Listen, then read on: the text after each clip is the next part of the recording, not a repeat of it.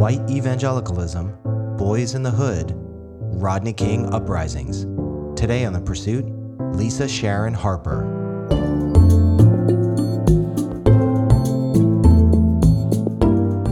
Welcome to The Pursuit, unfiltered conversations with faith leaders about their journey to pursue God.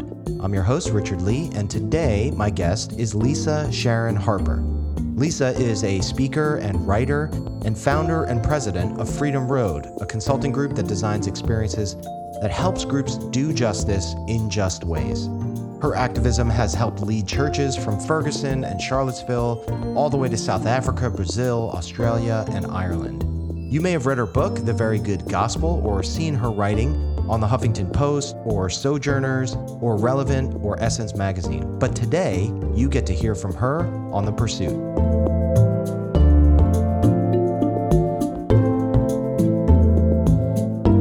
You've spent some time in New York and in Philly, uh, in New Jersey, and now in DC. If you had to pick one of those cities, where where would you pick? You missed Los Angeles. oh, well, there you go. Yeah, I was there for 14 years actually. Um, Okay. and I have to say, wow, I, I literally love all of them for different reasons. yeah. And I think probably the question of where would I go would have less to do with the city and more to do with the call of God at the moment. hmm Yeah. So at this moment, I'm in DC. Yeah. and i'm actually i'm i'm getting i'm getting a sense that i might be being called to move to to philadelphia at some point um, oh, wow. and then i'm midst, right now i'm in the midst of writing my next book um, hmm which is based on my family story and it got me thinking a lot about my grandmother's house and her old neighborhood and I've just been really feeling drawn to that that community Wow. yeah so that's philly south philly no less But you were born in New York City, right? uh-huh. I lived in New York for one year for the for the first year of my life and then we moved down to Philadelphia to be with my mom. My mom wanted to be closer to her mother while she was raising me and then my sister. Yeah. And um, but then I moved back to New York for another year right after college Okay. and then moved to LA, was there for 14 and then came back to New York and was in New York for another 6 years. Um, so 8 years total, I guess, in my entire life. But you pretty much grew up in Philly? Yeah, I mean, I grew up for the first 10 years of my life in Philadelphia. Okay. And then I turned 11 down in Cape May, New Jersey. So, New Jersey,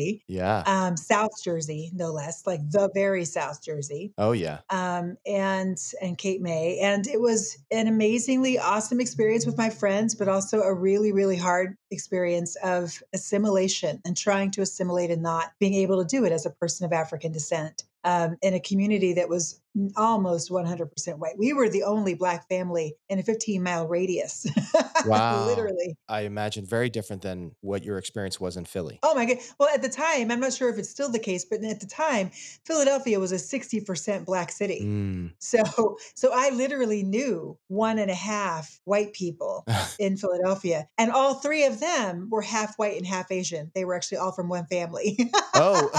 the same family. yeah. Yeah, but no, like we, I moved from that context where everybody I knew was black. Yeah. At 11 years old. Yeah, and all the way through high school, and then went to college, went to Rutgers. Nice. So through college, so till I was 21 years old, I lived in New, in New Jersey from about from 11 to 21, so for about a decade, and it was definitely life shaping Mm. because that was my junior high and high school and college years. You know, Yeah. yeah. And so the the challenge of assimilation for you in your teenage years, how did you navigate that? Well, this is a funny story, actually. I mean, look, when I was in junior high, that was right around the same time that like um, ACDC was really big and Rush. Yeah. It was metal, right? Heavy metal. Uh-huh. And back down in that area where you can imagine where we were the only black family in a 15 mile radius, they were huge. yeah. so if I was going to have friends, I was going to have to figure out a way to like ACDC, right? And Rush and all. And I have to say, I really do. I still love Rush Tom Sawyer to this day. Like it's like one of my favorite songs ever made is Rush Tom Sawyer. I love it. But um, but yeah, so I, you know, the tight jeans and the black eyeliner and Mhm. the then I straightened my hair and you know cut bangs. They didn't even have the word bangs in like we never I never even heard that word until I moved down literally to, to Cape May, New Jersey. So I my you know my I cut bangs and Yeah. of course they always stuck straight out because you know they didn't lay down like all the other girls. And so I just did my best to, to try to blend in and assimilate. And of course I Mm. didn't. My very first day of class, I'm sitting there and this group of boys across the room they start kind of heckling at me and I'm like, what are they talking about? And you know, they were basically joking with one of the guys saying, he wants to date you. But of course, he didn't want to date me. Right. Like that's that's what they were doing. They're basically saying, You're black, you don't belong here. Right. Yeah. So that was my experience off and on throughout my time there. Not with everybody and not all the time. I mean, I actually had really good friends. But then I became an evangelical Christian and like all my other friends kind of floated away and I was kind of surrounded by this evangelical Christian community that became my friends. Uh-huh. Except for theater. Theater was the was the pl- and other like school clubs, but that was the place where I really thrived. I was a theater person and most of my Christian friends weren't in the theater at all. Yeah. But I was and I I loved it. I was I was a proud theater person at Lower Cape May Regional High School. So you're doing theater in high school. You like you were talking about this journey of assimilation. Yeah. And so as you're doing theater, you found your people. When you look at theater, one of the things that I loved about it is that it's a community that is like sports actually. You're all out to you're all out to win. Yeah. And a win in theater is a really good show, a standing ovation, right? So you want that standing ovation, which means you all have to work together. Right. And it also means that you respect the roles that people have been given to play, um, regardless of their race or their gender. Yeah. Um, and and you work with them and you make them shine so you can shine. Like you don't get to shine if they don't shine. Yeah. So my very first time I ever auditioned, um, I which was trying out for the Wiz. Now this is really ironic because it's a very, very, very white high school. Yeah. it was at the time. And they did the Wiz. And they did the Wiz because of the genius of Mr. Paul Mathis, who was our theater um, teacher and producer. Wow. And, you know, every black person in that school tried out. But do you realize, uh, with every black person in the school trying out, still Dorothy was white, the Tin Man was white, um, and but everybody was white. In fact, Dorothy had red hair. Wait, wait. Yeah, in the Wiz. Dorothy in the Wiz. In the Wiz, in the Wiz, and I, I, the only black person in a senior role in the in the in the whole musical, got the Wicked Witch of the West. no. Evillene. Yes, I did. And I I tried out for Dorothy and all the rest too. My mom was fuming Yeah. because I had tried out after that year. I tried out for all the musicals, and I always just got dancer, like you know, principal dancer the first year, and then like Uh-huh. sideline dancer, like person who just comes in with the large, large crowd the, the next two years. Uh-huh. And she knew what was happening is that I got a part in the Wiz because I'm really good, and um, but also because the Wiz is black. So that was like they couldn't have the Wiz be all white. So Right. we got to have at least one black person up in here. So you know they they cast me as Evillene. Lisa, you're a high school senior, you're a high school student. How are you managing all of this? How are you like emotionally, psychologically, personal identity wise? Like how are you Well, I don't think I was. You know, when you're a kid, you don't know. You're Right. just surviving, really. Mm, And so I think that the church for me, starting at um, at 14 years old, the church became the place where I hid out. okay. Theater was one part, one place where I found acceptance, hmm but it was conditional. It was conditional on being amazing, right? On being great and performing. Yeah. The church was the place where I found friends, where I found people who would love me and accept me for who I am. And, you know, and of course, I brushed up against um, people's racism every once in a while Sure. white supremacy and all of that. It was the first time that Jesse Jackson won, ran for president, 1984. Yeah. And um, I wanted him to win so badly. I wept when I saw his his Democratic convention speech in 1984. Um, you are Yeah. somebody, and keep hope alive, and you know, and all of that. And I just could not understand how he did not win that year because he was obviously hmm the one who actually had the best message. And and I said this to my youth group leader. Um, God, literally, God love her. She's amazing, amazing woman. Mm. 30 years old, and she ran with the 14 and 15 year olds like without without a heartbeat, right? Like no, didn't miss a heartbeat. But she said to me something I had never heard before because of my family was black and progressive and Yeah. was part of the movement in the 60s. She said, I don't think America's ready for a black president. huh. And I thought to myself, what?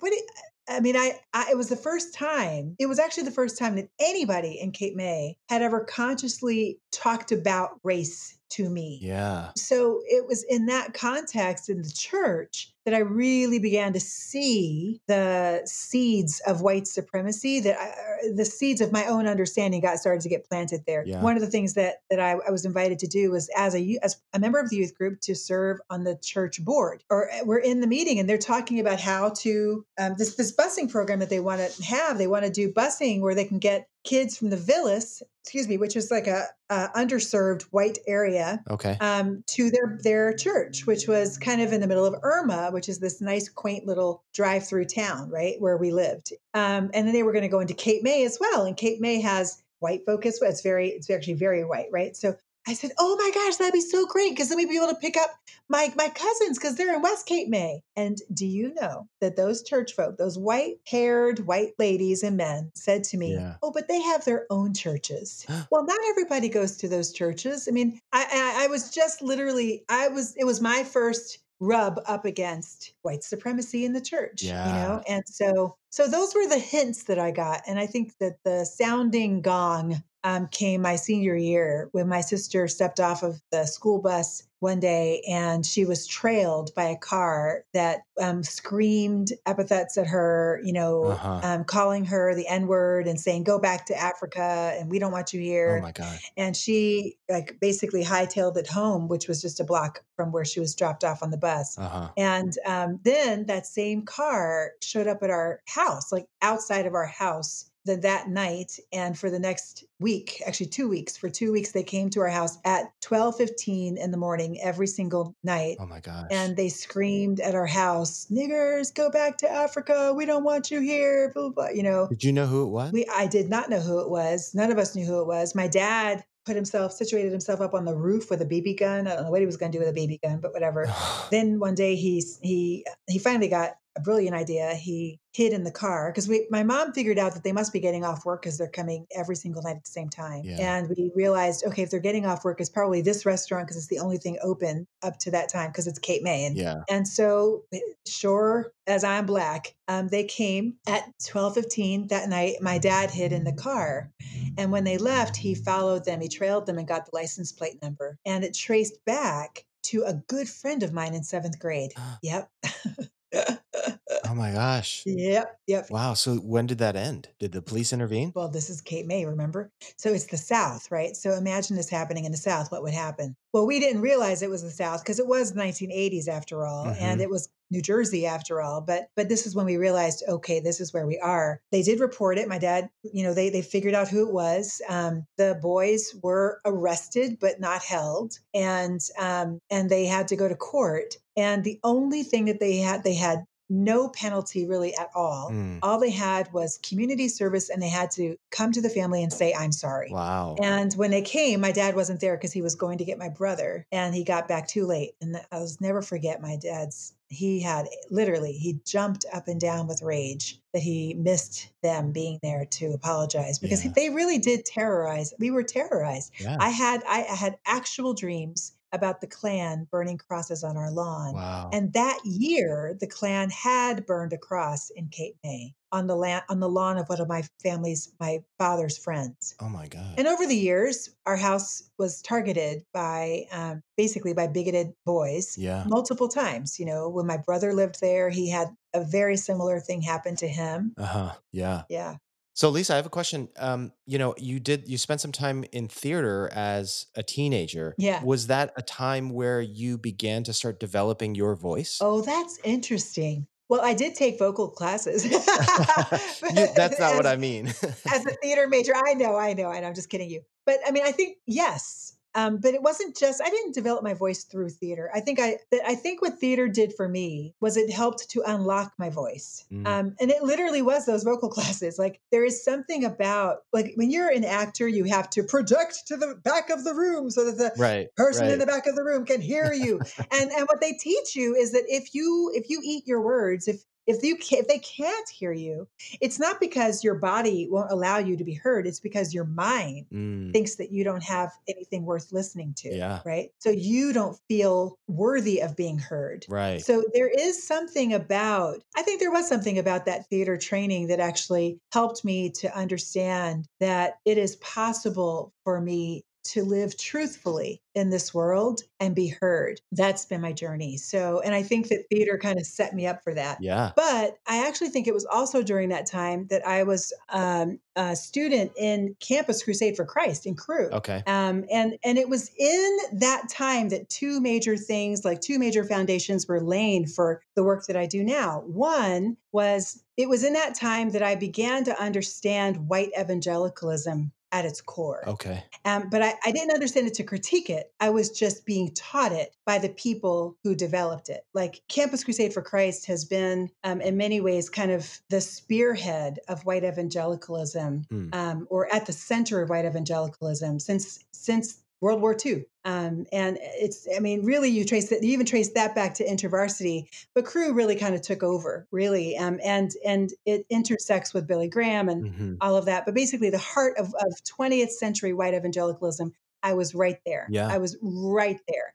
And I was, I was an, uh, what you might call an A student in the middle of all that, right? Like, Right. I got it. I got it so good. I was writing little ditties about it, like the four spiritual laws and all that. And I had planned on going on staff. And it, interestingly, it was theater that that called me off of staff. I just not off of, but out of that out of that track. Yeah. I realized I wanted to do theater, and so I I told them sorry, you know, hold put my application for Cru staff on on hold. I'm going to go to Broadway and see what I can do. And I ended up working off Broadway for a year, and then caught the urban bug. I realized, you know, what I really want to do is I want to understand how to love the poor more effectively. And that was in 1989 to 1990. No, sorry, 1990 to 91. So let me just say, it was in in the in the Cru experience. I got the teaching about how to in- interpret scripture, which was very much based on systematic theology. Sure. Um, I got taught from Southern Baptist white men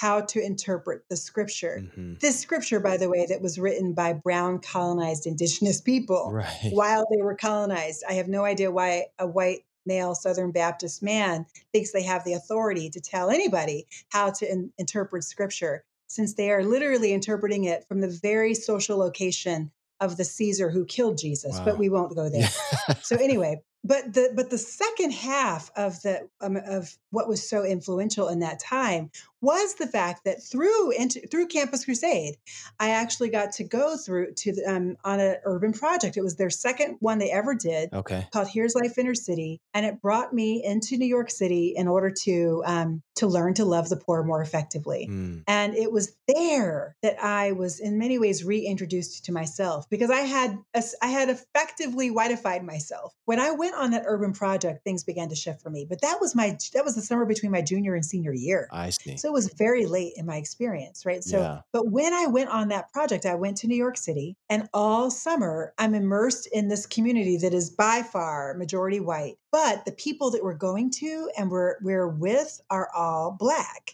Mm. And so through them, by interacting with Black people finally, after not interacting with Black people except for my own family, Mm. hi- most of college, all the way through high school and in junior high, by re-engaging in those communities, this time now as a kind of missionary, but but really just a like a, a nascent one, I began to be reconciled with myself again.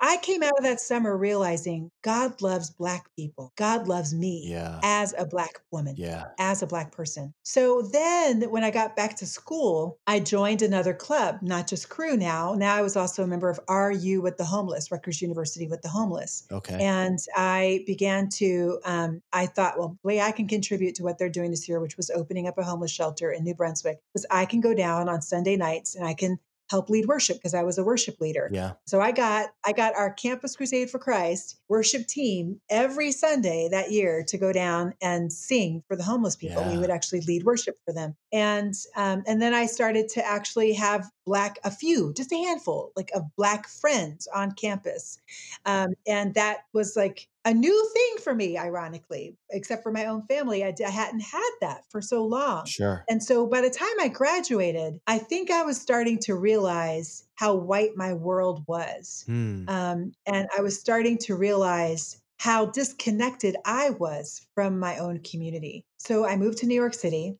and did theater and then started realizing there's got to be more than this so that's when i went to la the next year 1991 Okay. in order to in order to study what it meant to love the poor more effectively and really at that point then immersed in latino community um, Yeah. in mid wilshire um, los angeles Why LA instead of New York?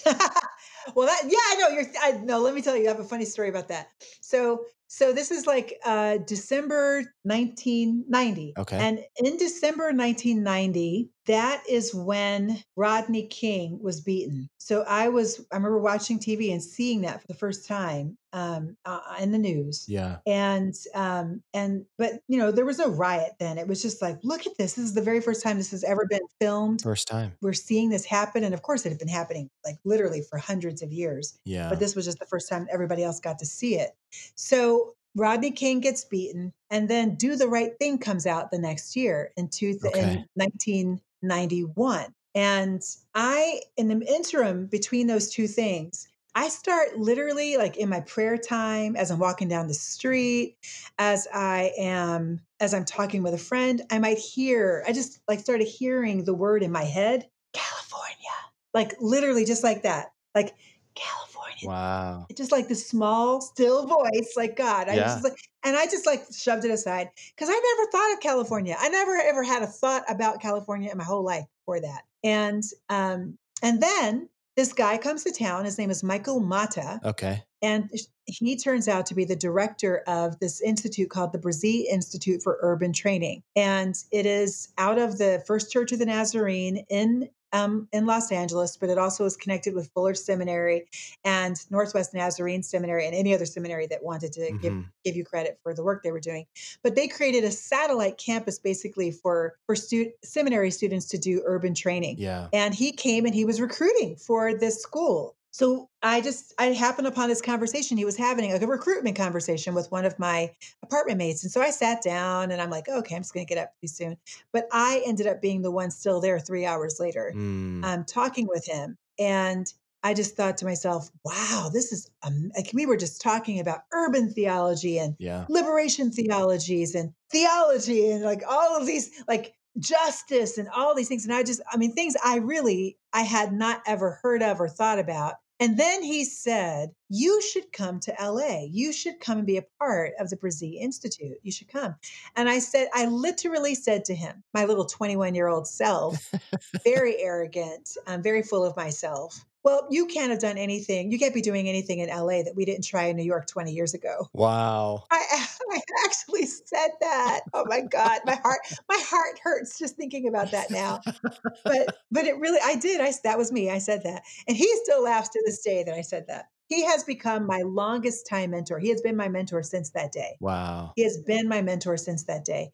So he said, "I assure you, we are." Mm. And and so I said, okay, go ahead and give me a brochure. And I had no intention of filling it out. But within months, literally within a month or two, all of my options shut down. So sometimes God has to close doors in order to direct our, our path. So the play that I had been work, the musical that I had been working on as an assistant stage manager closed.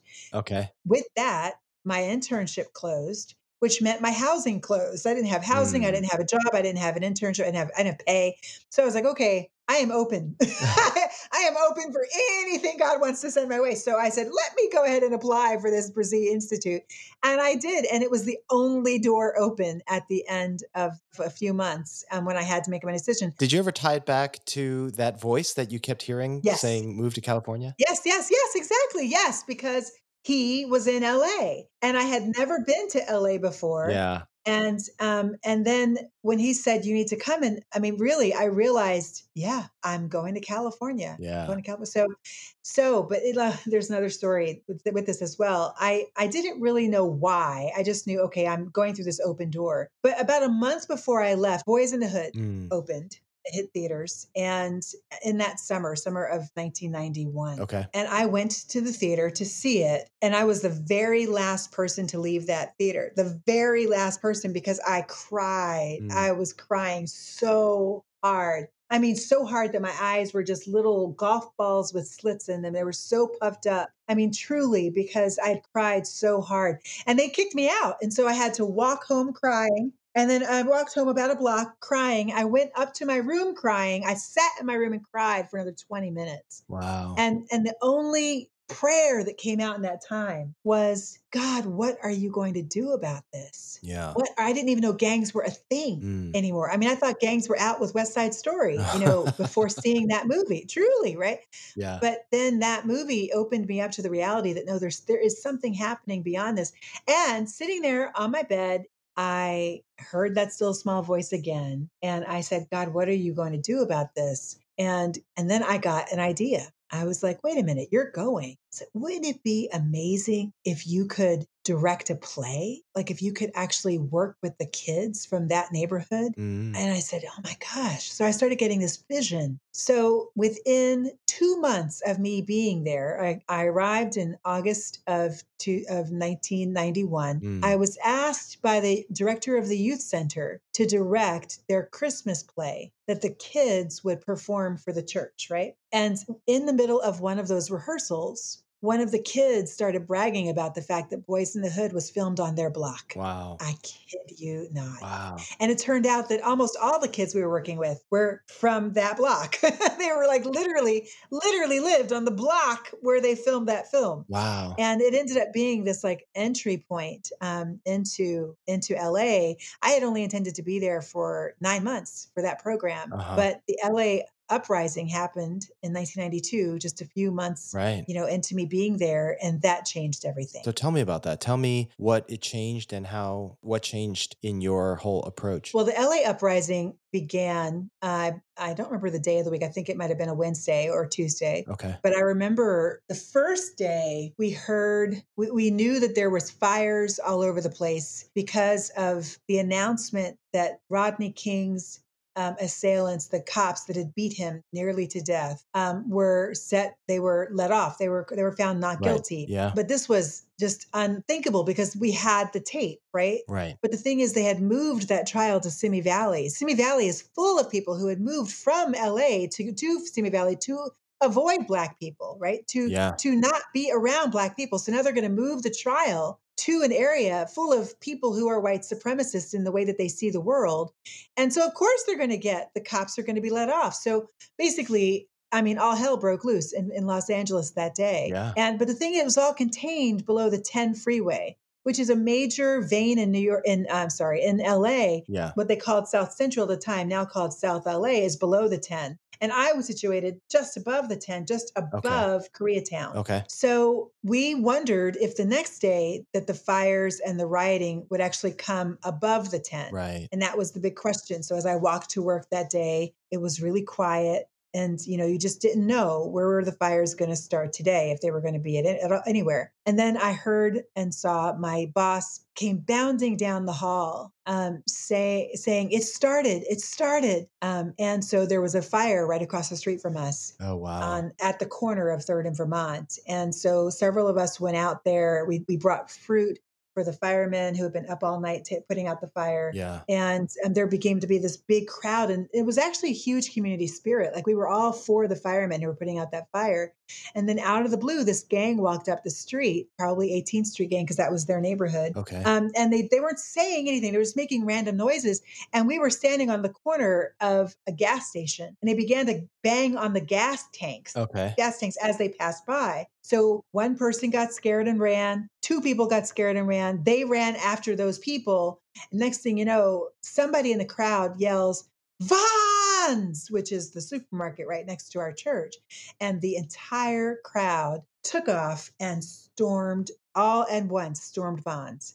And looting began Wow. on our corner the next day. And so that was the second day Wow. the iconic uh, image of the Korean gas station owner who is on the roof of his gas station shooting at people who are Yeah. who are threatening to loot. That was around the corner from where we were. Oh Literally, we were like, "Oh my god, we know because we know that person. We know that that gas station that was around the corner." And so the next day, or that night, actually, we spent with Michael Mata and his wife and family, and we watched ash fall from the sky like rain Wow. and we saw flames just in every direction of our city and and we prayed but the next day we walked to the church and that was the day that i was introduced to the passage of um, Jeremiah 29 11. It, actually, it's not 11, it was actually four through seven, maybe even a little bit further than that. Thus says the Lord of hosts, the God of Israel, to all the exiles whom I have sent into exile from Jerusalem to Babylon build houses and live in them, plant gardens and eat what they produce, mm. take wives and have sons and daughters. Take wives for your sons and give your daughters in marriage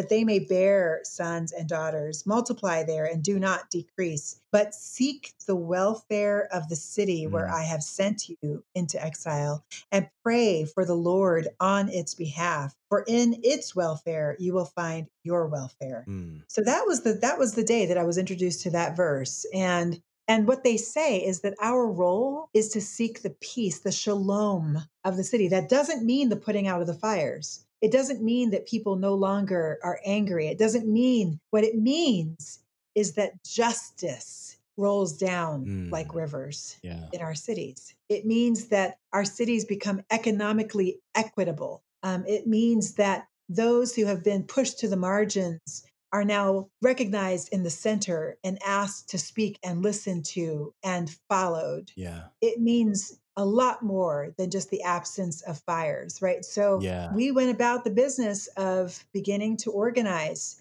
the mothers of the young people who were a part of our Young Life um, chapter okay. that we had there in our youth center. And those mothers, who most of whom were on welfare in South Central, where all of their supermarkets have been burned down, those mothers became, and they organized food distribution for South Central, for their wow. community. And they became the hubs yeah. of food distribution in their communities. And they began to recognize the fullness of the image of God in them and the reality that they too were called to exercise dominion on earth.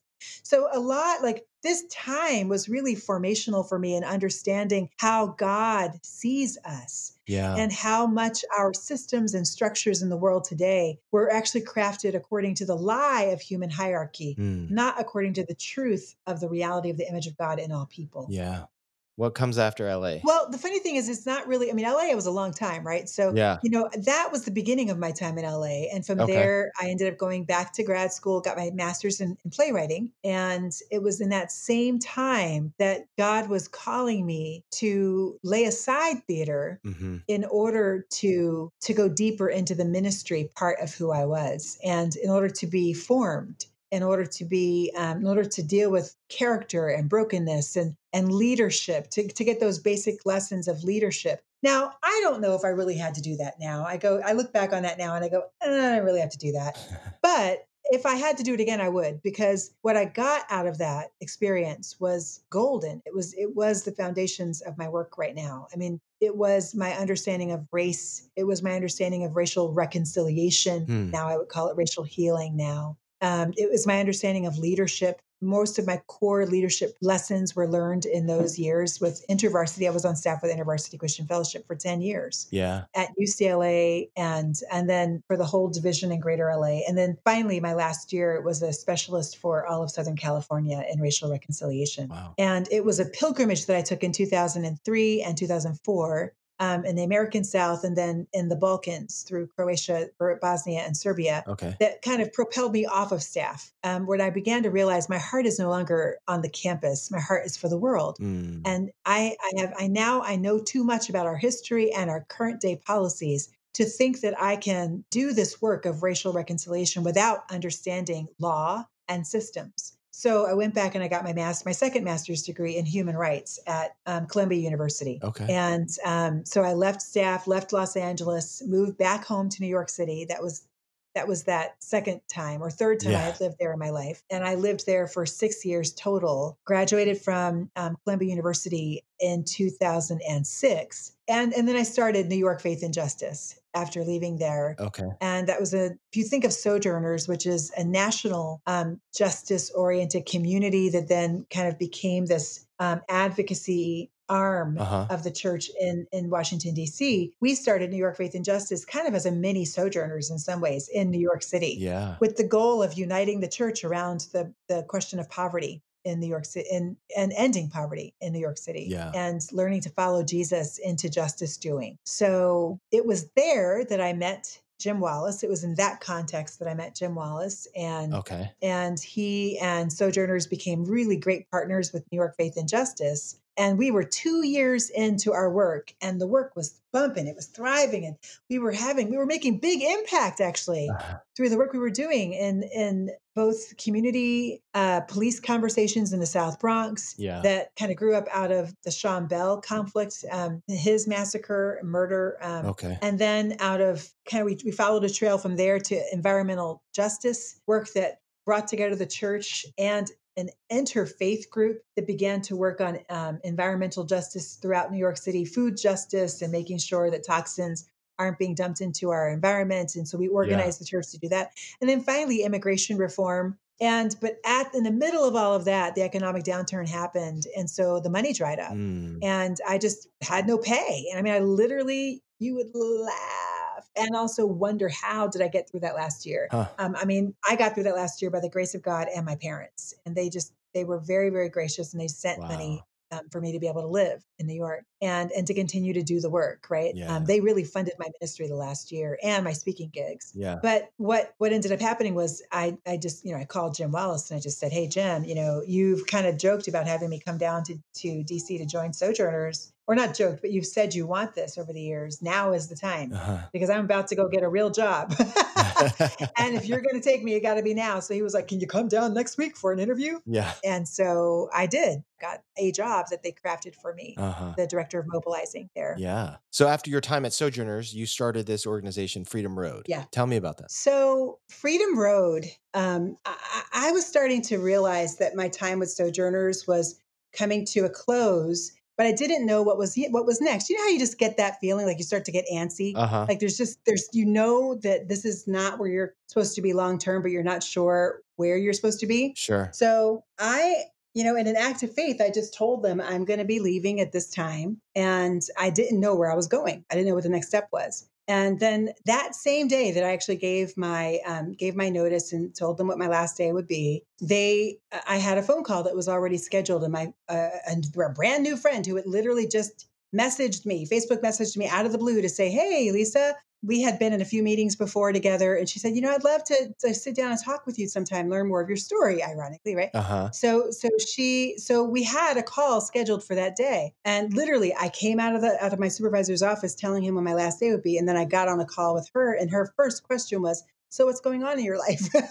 So i was like well i'm going to be leaving sojourners. No way oh my god. You know what do you want to do? So that question was the first it actually it gave rise to the first aha moment Mm. where i realized what i want to do Yeah. I mean, I thought about it. I didn't just spout off. I, I mean, I really thought about it. And I said, you know, what I really want to do is I want to take as many people through pilgrimage experiences as possible because pilgrimage was so pivotal to my own journey, to my own Yeah. um, reimagining of my faith, my own understanding of what happened on this land and how my faith, what my faith has to do with it or say about it. Yeah. Um, so I want to take as many people through pilgrimage as possible. Now that was the seed of the idea, and pilgrimage is a large part of what we do, but it's not all of what we do. Okay. What we've become is a consulting group that basically is an edu- we are educators. We educate and we consult and we um, we train. We create forums and experiences.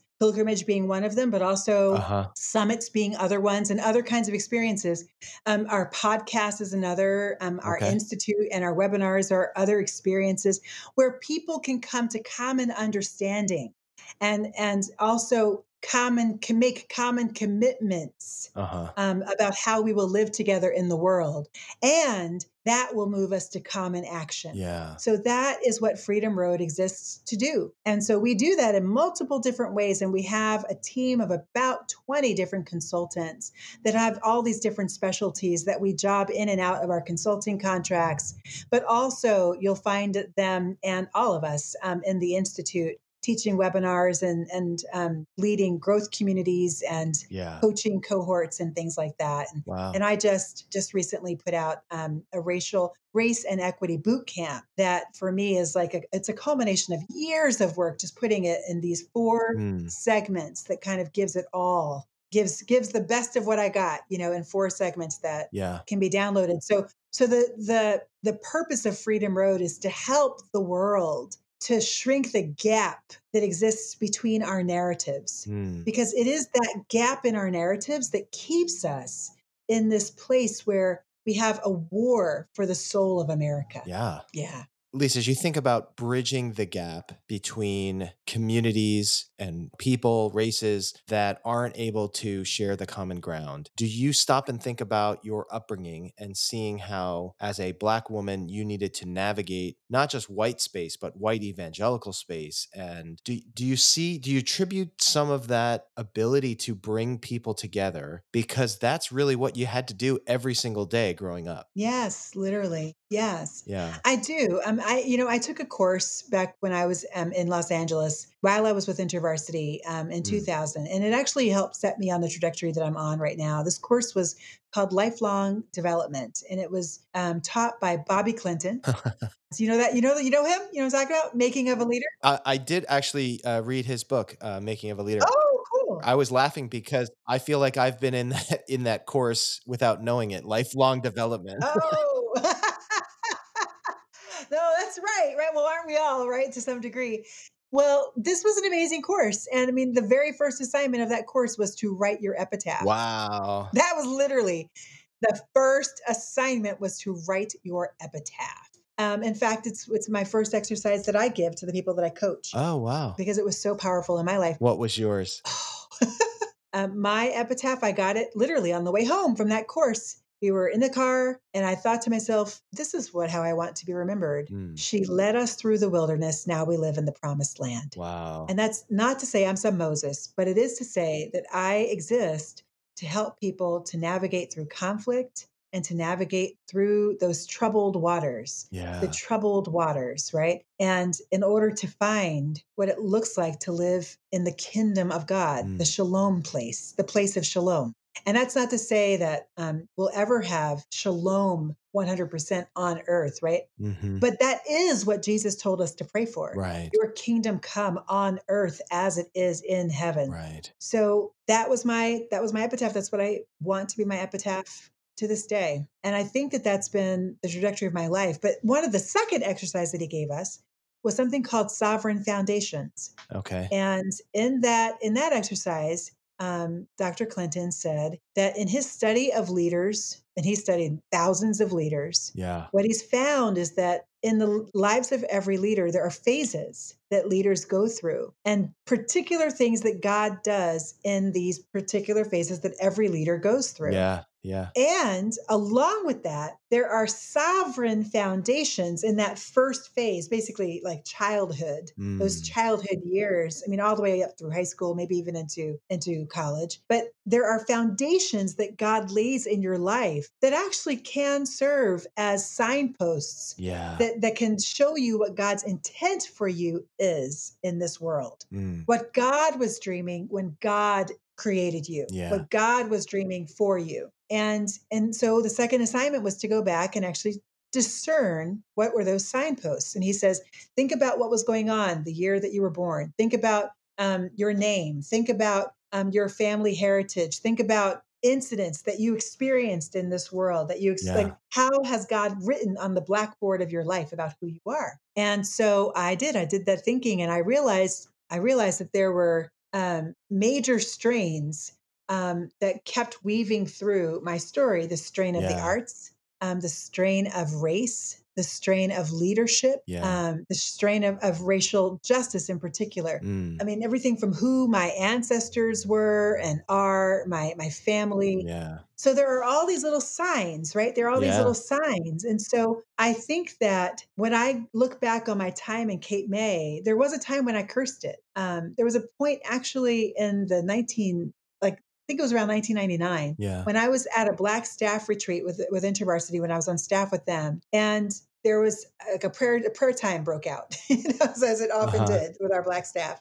Yeah. And um, you know, it was like done. Somebody got on the organ, or, you know, the the keyboard, then then then then then then then then then then then then you know, and it was like, Holy Lord, Hallelujah, Hallelujah. And, and me, my little my little you know white souled self, because I had been raised in the white church, I didn't know all this jumping and hollering and stuff. Yeah. And I mean, really, quite honestly, none of my family had had much interaction with the historic Black church because my my family was in the Black Episcopal Church. We were high church people, right? Right, right. And I didn't even go to church growing up, so I didn't even Uh-huh. know that, right? So so when this when this prayer time breaks out, I'm I'm literally like beside myself. So I start to pray. The, I'm like, oh Lord, please help them, you know, and Lord, you know, just just be with them in the midst of this time of prayer. Yeah. Um, and you know, I'm like stretching my hands out to the people around the room who are running around and falling out. Yeah. Um, and then Dr. ABC, Dr. Alice Brown Collins, comes bounding over to me, and I'm like, "What?" And so, and she she lays her hand, slaps her hands on my head, you know, and she's like, "I rebuke the spirit of rejection." ah." And I was like, "What in the world? What? I don't have a spirit of rejection. What's a spirit of rejection?" Yeah. I don't have a spirit of rejection. What are you talking about? I mean, I'm really like, what? So then I start praying, God, save me from these people, right? So, Oh, and then everybody starts coming around me and they all start laying their hands on me. oh my goodness. I swear to you, I was like beside myself. Oh myself. my goodness. so I'm really like, I'm like, oh no. So, but then out that still small voice, it came back again. yeah. The same voice that said California. Now it said, agree with me that I've made you well. Mm, It said, agree. In fact, it said it like this. I heard it like, agree with me that I've made you well. wow. Right.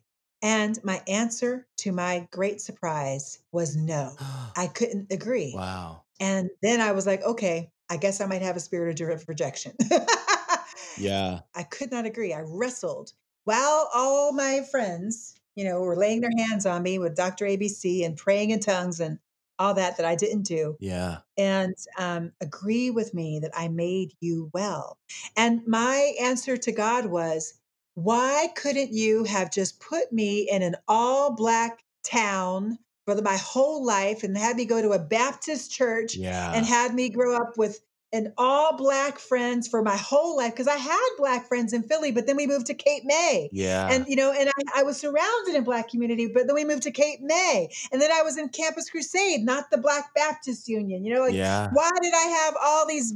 Why did I have to live in the middle of of a Latino area in LA? Why couldn't I have moved down to South Central and been in a Black area? God, Yeah. why couldn't I have had a pure Black experience? I want to be more Black. Now, then God reminded me that back when I was in high school, my my complaint to God was, why can't I be white? Because it was in that context in Cape May Huh. that I could never be seen as white enough Right. not white enough to have the starring roles in The Wiz, yeah.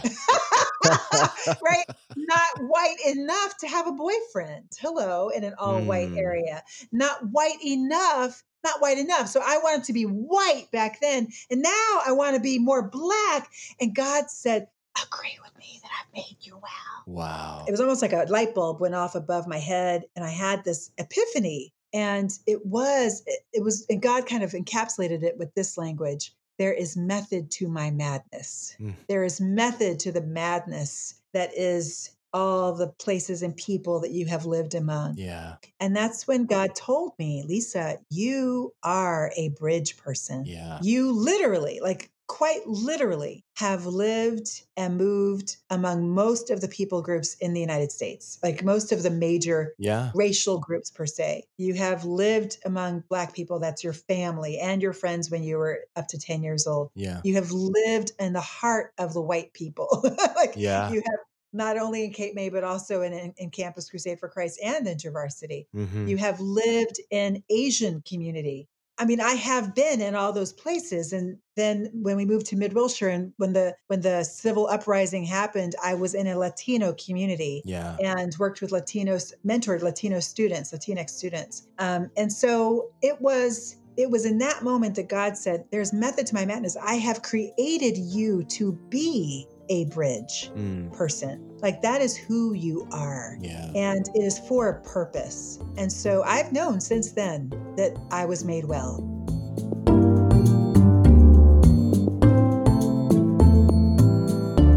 Agree with me that I've made you well. Throughout Lisa's life, her response to that statement changed depending on where she was, who she was with, what she was doing. But she found the answer when she discovered why she was made the way she was. It's a powerful reminder to me and hopefully to you that your life is a journey and that the sovereign foundations that have been laid may not yet have been revealed to you. But stay faithful, and one day you will be able to agree with God that He made you well. You can find Lisa on Twitter or Instagram at Lisa S. Harper, and I'll put links to her organization and her books in the show notes. If you'd like to hear more from Lisa Sharon Harper, I will put some links to some podcast episodes that I've enjoyed that she's been on that I think are worth listening to. I hope you're enjoying the pursuit. Help me get the word out about the show. Tell your friends, tell your mother, tell your friend's mother, tell your mother's friends, tell them all to subscribe and to leave a review. Now, as we go, remember you may not know where your journey ends, but you can find God all along the path.